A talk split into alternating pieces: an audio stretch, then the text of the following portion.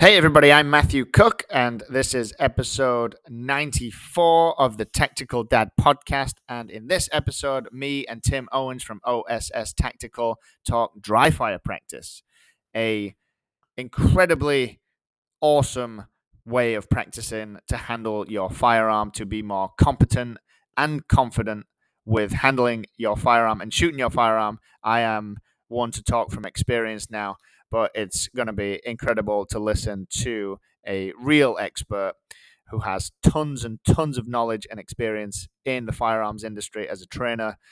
Let's get into it.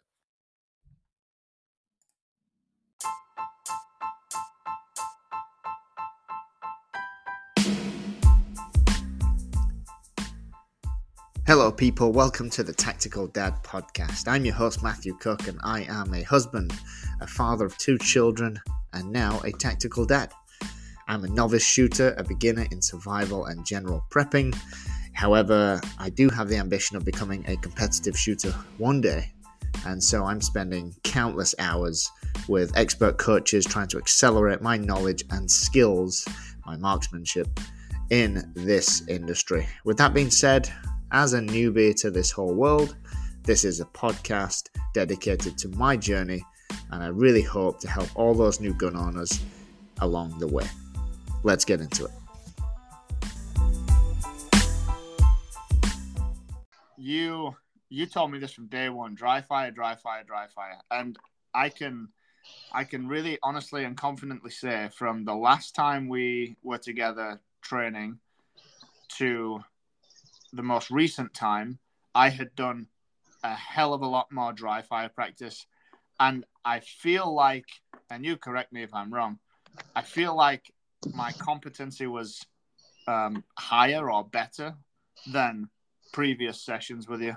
And it, I think it's down to me just doing a lot more dry fire and, I, I could really I could see the difference and and I knew that you had been doing dry fire just based on your performance and the way that you were handling and manipulating the firearm. So yeah, it uh, and I I try to hammer dry fire into every student I have. Um, it's it is the most important thing you can do to build your skills. And you brought up about competence. Competence breeds confidence. Mm-hmm and, you know, I mean, dry, fire, it two to three times a week, you know, five, ten minutes at a time, depending on what it is you're working on. And it, you're, you're developing those good habits, those good techniques. And, you know, like everybody in the shooter world knows slow is smooth, smooth is fast. Speed comes with working the technique. So dry fire is just so, so important. And, and for me, I think the two most important aspects of dry fire first and foremost is trigger control, you know, because that is the key to shooting is manipulating your trigger in a manner that does not misalign your sights. And then the other part of that too is especially if you're carrying concealed or even if you're competitive shooting, you know, is getting your firearm out of your holster smoothly and efficiently. So your your your technique for drawing the, the firearm out of the holster and manipulating that trigger is the two most important things for dry fire for me. Yeah.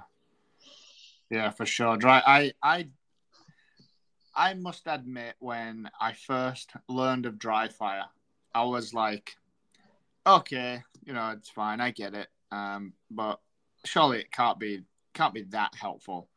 And and it really is. Speaking from experience now, it really is. My confidence in handling and just holding and moving a, a, a weapon around it's just way it's just way better because I've done a lot of, a lot more dry fire. So my competency in uh, tapping it, racking it, loading it, pulling the trigger, holding it, put just pulling it in and out of the holster mm-hmm. is uh, it, I'm much more competent. So just my general like demeanor with right. on me or around that environment is is completely different, all from dry fire. So I can't stress and can't stress that enough and you know, I mean, there it it's great when you have that kind of confidence in your ability, you know, because eh, I mean, it just